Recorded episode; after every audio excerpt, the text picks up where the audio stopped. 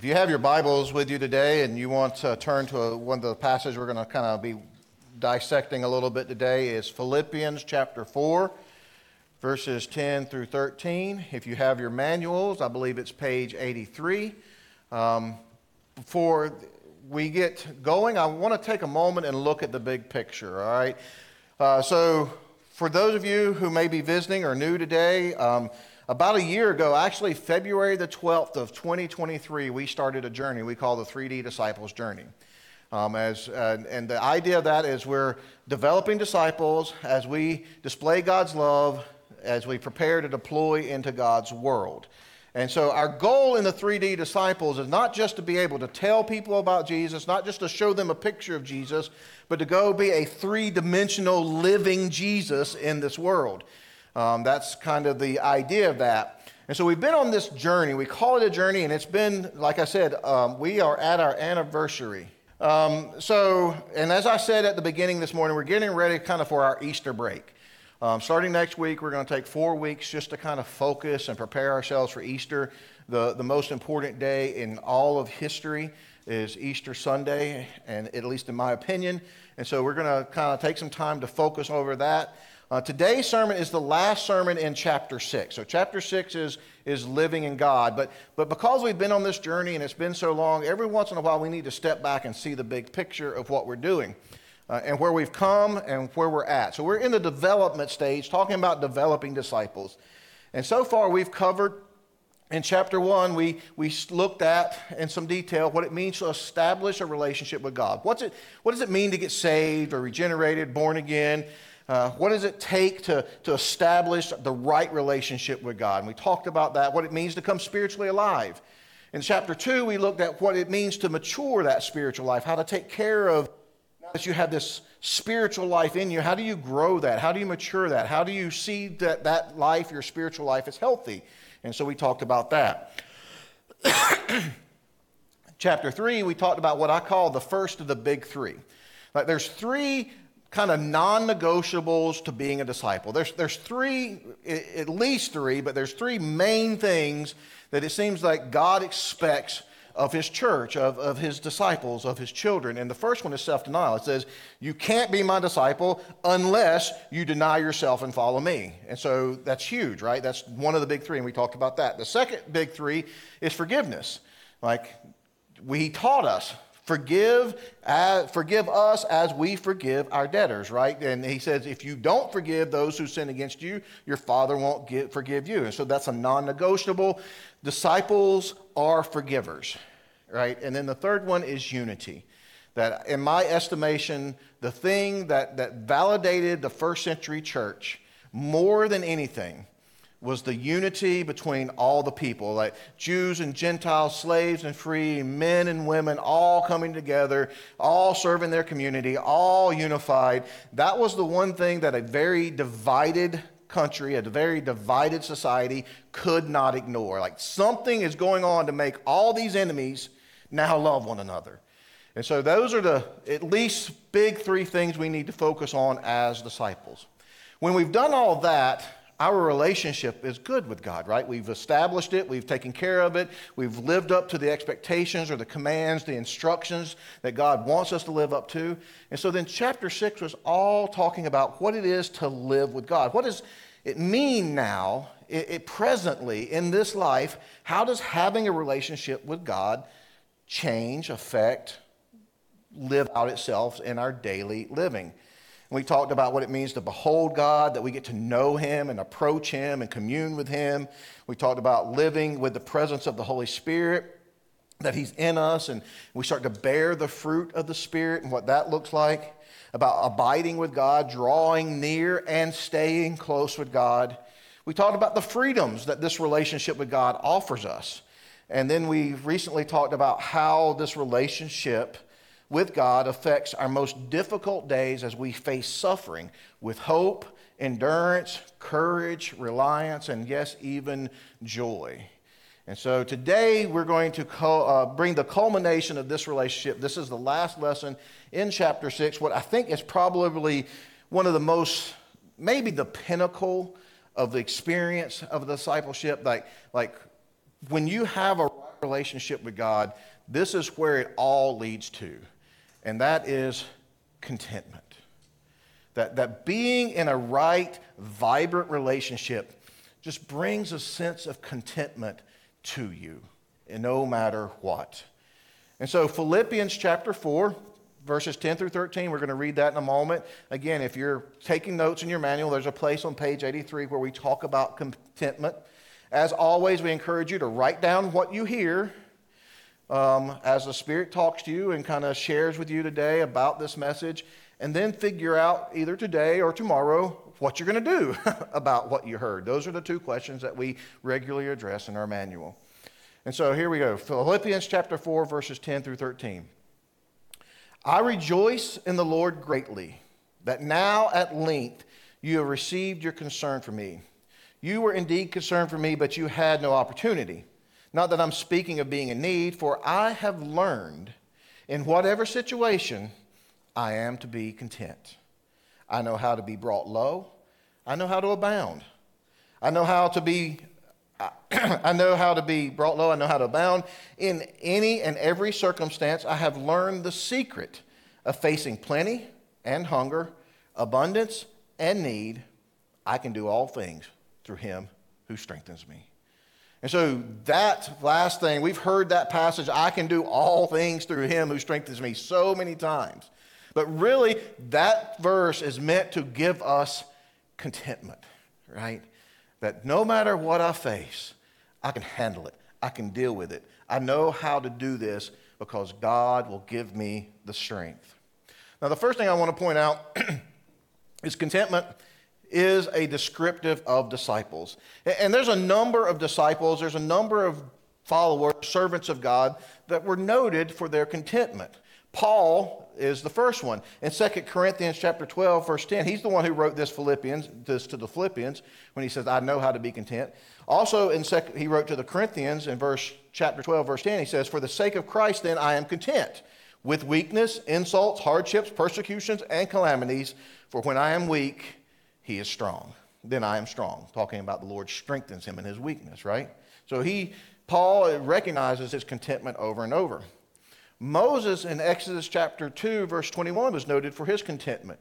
He had left the, the house of Pharaoh. He ends up in Midian, and, and he meets uh, one of the daughters of Midian. It says, And Moses was content to dwell her, with her father. And, Mo, and he gave Moses his daughter, Zipporah, and she gave birth to a son, and he called his name Gershom. And he said, I have been a sojourner in a foreign land. During those many days of the king, uh, many days the king of Egypt died. And one of the things you got to remember about Moses, he was a very content man. After leaving Pharaoh because of murdering the Egyptian, he, he goes off and hides. He, he finds this, this man. He feeds, he waters the, the, his camels, and the daughter brings him home. And it says he's content to stay with the man. Well, that sounds good enough. For 40 years, he was content and stayed in a foreign land before God called him back to be the Moses that we think of leading the Hebrew children out of bondage, right? So 40 years he sojourned. 40 years he was a shepherd in the desert for this man, content to be there. And so Moses is noted for his contentment. Job, maybe one of the most content people in the world, Uh, or at least makes one of the most content statements that we've ever heard. In chapter 1, verse 21, Job says this Naked I came from my mother's womb, naked I shall return. The Lord gave, and the Lord has taken away. Blessed be the name of the Lord. That has to be one of the most content statements. If you know, he just lost everything family, home, his health, right? And he's like, Blessed be the name of the Lord.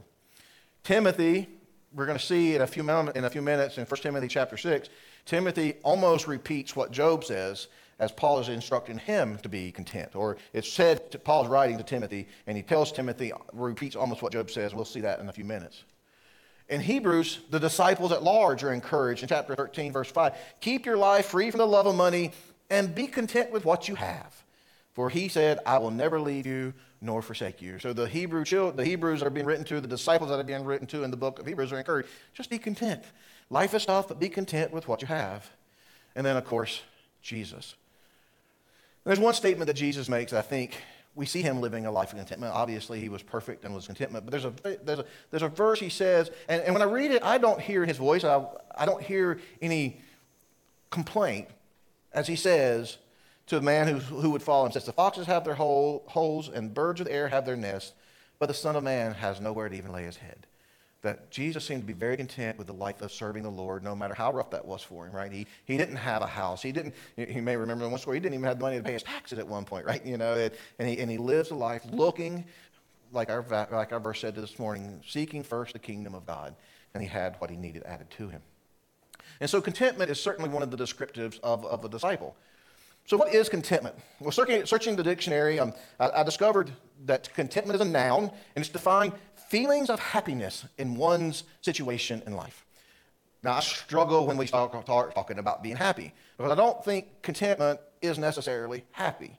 Um, I think it, it, has some other ideas. As I looked up the uh, synonyms for contentment, it uses words like fulfillment, satisfaction, serenity, and peace. So I would probably define it as having a sense of, pick your favorite, right? Having a sense of fulfillment in one's circumstances, having a sense of satisfaction in one's circumstances, having a sense of serenity or peace in one's circumstances, whatever the circumstances are, having this peace, this contentment in our lives.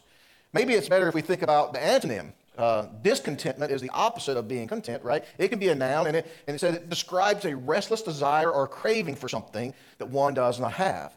It can be used as an adjective, which means showing and uh, experiencing dissatisfaction. Again, a restless longing, longing for something better, right? Or at least something that appears to be better. If you're familiar with the, the old wise saying, the grass isn't always greener on the other side, that, that discontentment is always wanting to get to the grass on the other side. And then often we get over there and we find out, well, it's not as green on this side as it was where I came from. It appears that's something we want. And really, discontentment is just wanting what we don't have. In a lot of cases, and not necessarily better or not better. But contentment is just being satisfied with your circumstances, whatever that is, just being at peace with them. And as we think about those gentlemen that we mentioned, those, those saints of old, many of them were satisfied, fulfilled, had peace and serenity in all kinds of circumstances. But back to this passage, if you're there. In this passage, Paul identifies two areas of danger where contentment is the cure. All right? The first area of danger is the danger of lack, right? He's like, I know how to be content when I'm brought low, when I'm in need, when, when I don't have what I need. I've learned to be content in the face of lack or, or not having what I want. I think most of the time disciples handle, handle this pretty well. You know, in every circumstance, I've learned the secret of facing plenty and hunger, abundance and need. And so I think for us to face this, and deal with this, we have to face it with assurance over doubt. Again, the very passage that we just happened, quote unquote, to read this morning is like, don't be anxious for your body. Don't be worried about these things. Be content, right? Consider the lilies, consider the birds. Seek first the kingdom of God and his righteousness, and all these things will be added to you. I told you last week that I've been listening to this book called The Insanity of God. And it's filled with amazing stories. If you don't have a book to read and you're looking for something that might change your life, I would again uh, encourage you to read this. It's amazing. And it's filled with stories as, this, as, as the writer travels the world and, and visits persecuted Christians around the world. There's several stories about uh, particularly pastors' wives. Once the pastor was arrested and put in jail, the wife and her kids have no way to provide for themselves. And there's stories and stories and stories about how God miraculously provided for these people in their, in their moments of need.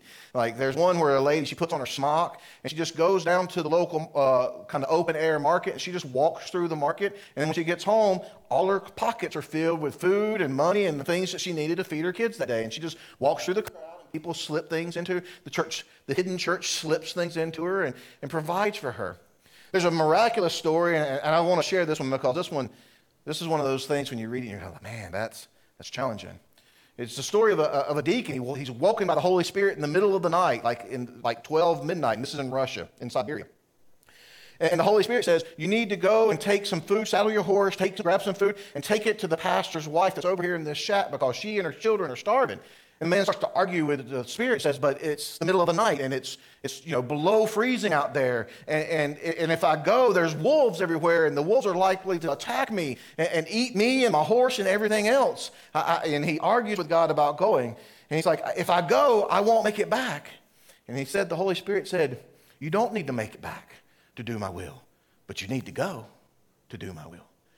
And, it was a challenge. How often do we think when we serve God, we're like, well, I got to figure out the whole plan and how am I getting back? And sometimes it's just about going and not worrying about whether you come back or not to be obedient. I've experienced in my own life. Oh, I read these stories and we hear these stories and we're amazed and we wonder, does God still work like that? I can tell you that I've experienced similar things in my own life, quite honestly. There was a time uh, early on in my father's ministry when he was going to school, was working full time job, uh, was trying to get his education and, and, and move us on. And, and, and, I remember the night we sat down in, a, in our house and they broke out the, the last of the bread and the last of the peanut butter and made sandwiches for us. And we sat down and we each got a peanut butter sandwich and we sat down to eat. And we prayed and we ate our sandwiches, and that was the last in the cupboard. And about five minutes after we finished eating, somebody knocked on the door.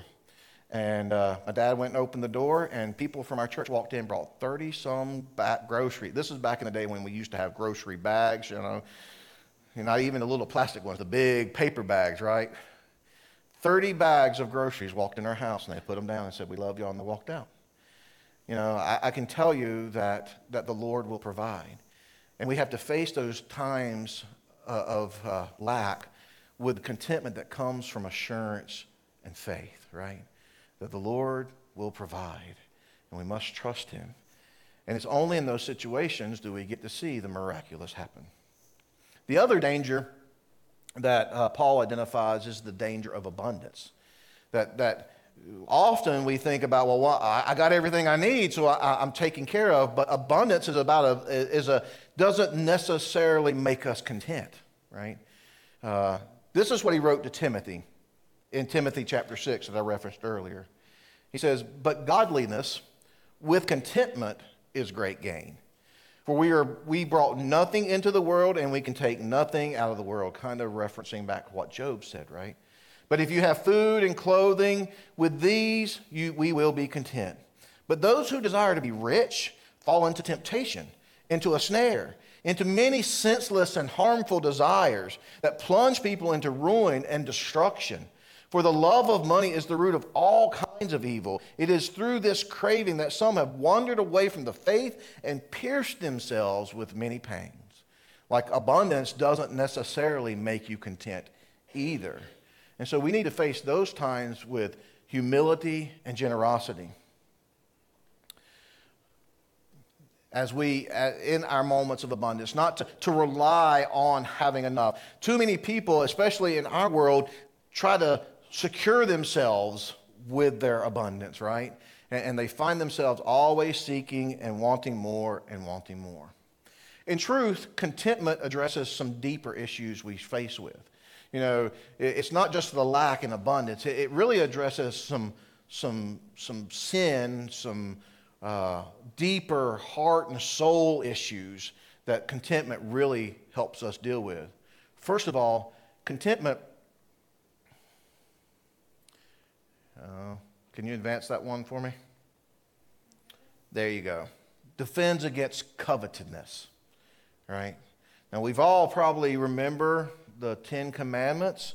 Exodus chapter 20, verse 17, it says, You shall not covet your neighbor's house. You shall not covet your neighbor's wife, or his male servant, or his female servant, or his ox, or his donkey, or anything your neighbor has, right?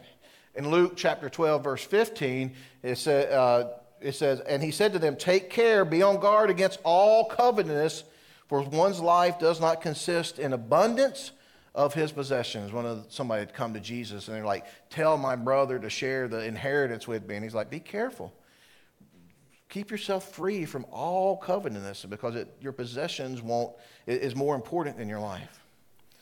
I think King David is probably a positive example in many areas of the Bible, right? We, we see his faith as he stands before Goliath. We see his, his in a lot of ways, his contentment with the Lord as he was promised to be the king, but he waits and he honors Saul until God makes him king.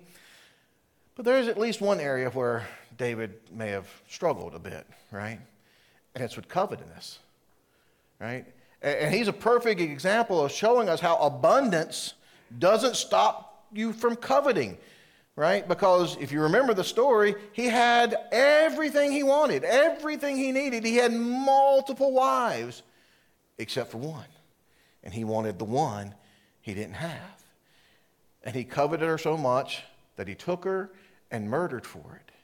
When he's confronted in 2 Samuel chapter 12, Nathan says to him, You are the man. Thus says the Lord, the God of Israel I anointed you king over Israel, and I delivered you out of the hand of Saul. And I gave you your master's house and your master's wives into your arms, and gave you the house of Israel and of Judah. And if that were too little, I would have added to you as much more. Why have you despised the word of the Lord to do what is evil in his sight? Because he wasn't content, even in his abundance. He wasn't content with having it all. He wanted the one thing he didn't have, and he took it. And so he is a negative example in showing us how contentment um, is something that we need to work on. You know, we live, and the truth of the matter is, we live in a covetous land. I mean, much of our country is built on the idea of coveting. If you don't believe me, watch a commercial. Most of the marketing is aimed at saying, well, everybody else has this. Don't you want it? Right? So and so's got this. Don't you think you need it? And they play on this, this broken part of our soul that we want what our neighbor has. We want what we don't have. And I may have enough, but I got to have one more. And, and, and, you may have seen the bumper sticker. There was once a bumper sticker that said, He who dies with the most toys wins. And then Christians came out with a, a counter bumper sticker to that He who dies still dies. You know, and we would be wise to learn from what, what Paul was telling Timothy. You know, be content with what you got. Godliness with contentment is great gain. Seeking for abundance doesn't do anything but hurt you. And so contentment is a descriptive of the disciple that we need to try to develop and grow and pray for in our lives, especially for you and I who live in a society saturated with covetousness but it promotes and encourages us to covet each and every day. One of the great things I love, really, to be honest, about streaming TV now, because we don't have to watch it the old fashioned way, you know, that I can stream it. You can skip through most of the commercials or have no commercials whatsoever. I don't miss those things. But then you go to social media and they get you there, right? Um, and so it's the same thing. The other issue that contentment protects us from is protects us from desire. It's a different verse, kind of a similar idea, but James in chapter 1, verses 14 and 15, he kind of lays out how sin works, right? And here's what he says He says, But each person is tempted when he's lured and enticed by his own desire that the desire, when it is conceived, gives birth to sin, and sin, when it is fully grown, brings about death. That the thing that leads us into temptation and then leads us into sin is these own desires in our heart. And when we are able to be content with what we have and say, I don't desire, it, it, really, the, the battle against sin, the battle against temptation, is learning to kill your desires. Like, and, and that's what kind of how the Bible talks about. Be dead to yourselves because dead men don't want anything. And if we can get to where we don't want anything, then we're protected from this pathway of temptation, sin, and death. And so being content helps us fight our battle against temptation and sin. The real problem with us is our wanter's broken, right? Uh, the, the, the, desires that in my heart, I want the wrong things. And if I can get my wanter fixed, and like, and like, Lord, help me fix my desires, then I can have victory over temptation and sin. You know, I, I, I'll be honest, I go through phases, I think about things, and I try to implement things into my life to, to help me grow spiritually, to be the disciple that I want to be, to be the, the follower of Jesus I hope to be. One of the things that I've recently been doing with this in mind, trying to get my wanter fixed, is I have started making sure that I close most of my prayers with the words Jesus taught us to pray.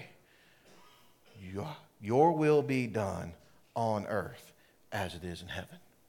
That, that my desire, I want my desire to be his desires. I want my will to be his will, or as Jesus said in the garden, you know, not my will, but your will be done.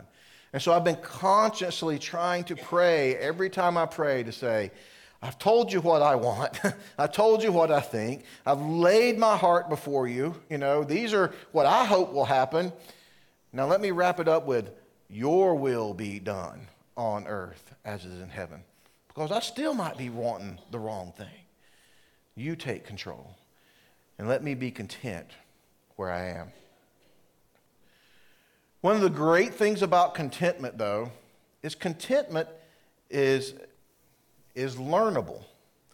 Paul says in Philippians, he says, I have learned to be content, right, in whatever situation. And so he's, I hope, I, I identify with Paul in a lot of ways. Um, I, I appreciate him a lot. I find myself and him a lot, especially when he talks to Timothy and he says, You know, I am the chief of sinners. That's one of my favorite lessons. And, and, he, and he goes on to say, uh, I have found grace, basically to bring hope to everybody else. Because if God can do something with me, he can certainly do something with everybody else. And I, and I agree with that. And, and, and contentment is something that I'm trying to learn. I'll, I'll be honest. Most of my life, I have been very discontent. I have spent my life chasing after this thing and that thing. And when I'd get something else, I'd want to do something else. And I, I never could find a satisfaction, a peace. And, and, and, I, and I tried this and I tried that. And I was always looking around the corner for something else. Until uh, a mentor of mine uh, came and confronted me one day. And um, this was right before I entered the ministry. And he's like, Jason, like every two years, you're doing something else. Every two years, you're chasing something else. He's like, if you do this, my challenge to you is not to leave your first church for at least five years. And he called me out right to my face. And, you know, and you know how I reacted when he did that, right? Who does he think he is telling me what? Duh, duh, duh, So I got home, realized he was absolutely right. And so I made a promise to myself that I would try to honor and learn to be content. I'm proudish to say that I served my first church for seven years. I, sorry to tell you, I had to do better, so I'm going in my 13th year here, right? And, and I'll be honest. I, I walked across my yard one day after we moved into our house, walked in and I talked to Shelly. And I said, for the first time in my life, I know what it feels like to be content. I have found a contentment in this place, in this state, in this county that I have never experienced in my life. And so I am living proof that contentment is learnable. um, and so I want to read to you um, Psalm 16. If you want to turn to Psalm 16, this I, I have retitled this the Contentment Psalm because I think that's what flows out of that. And we're going to take one verse, and, and I'm going to give you some things to think about to help you grow your own contentment or possibly learn how to be more content if you're like me and that's something you struggle with. First, let's read the whole psalm, and then we're going to take one verse and look at it a little bit in more in depth. Verse number one Preserve me, O God, for in you I take refuge. I say to the Lord, You are my Lord. I have no good apart from you. As for the saints in the land, they are the excellent ones, in whom is all my delight. The sorrows of those who run after another God shall multiply. Their drink offerings of blood I will not pour out, or take their names on my lips. The Lord is my chosen portion and my cup. You hold my lot. The lines have fallen for me in pleasant places. Indeed, I have a beautiful inheritance. I bless the Lord who gives me counsel in the night. Also, my heart instructs me. I have set the Lord always before me because he is at my right hand. I shall not be shaken. Therefore, my heart is glad and my whole being rejoices. My flesh also dwells secure. For you have not abandoned me, uh, abandoned my soul to Sheol or the grave, or let the body of the Holy One see corruption. For you make, me, you make known to me the path of life. In your presence there is fullness of joy. At your right hand are pleasures evermore. So, if you want to grow in contentment, if you want to learn to be more content, there's one verse in this psalm that I think kind of sums it up. And it's become one of my favorite verses. This is one that I repeat to myself or try to repeat to myself quite often. This is verse 5. The Lord is my chosen portion and my cup. You hold my lot. If you want to learn to be contentment, you learn, memorize, and say this verse. Because, first of all, it points out that contentment arises from the desire for God. You are my chosen portion and my cup. I choose God to satisfy me. You are the food for my soul. You are the drink for my spirit. You are what I choose. You are what I want. I desire God. God is my chosen portion. He's the best He's the best thing, and that's what I want. I choose God. And so contentment, first of all, arises from our desire for God. And then it rests in our trust of God. The verse goes on The Lord is my chosen portion. You hold my cup. I desire you. You hold my lot. I trust you. My lot in life is in your hands. I desire you, I trust you. In those two verses, that's where I find real contentment. All I want is God. All I need is God. And I ultimately trust Him. In my, you hold my lot. Whatever befalls me, God has got me. And so I encourage you to memorize whoops, that verse as you try to grow contentment as you let your relationship be satisfied with the relationship of God. He's worth it all. Uh, in the story of the, of the parable of the great pearl, the, the man sells everything so he can obtain this one thing. The one thing that matters is a relationship with God. When you have that, everything else is okay. You are my chosen portion and my cup.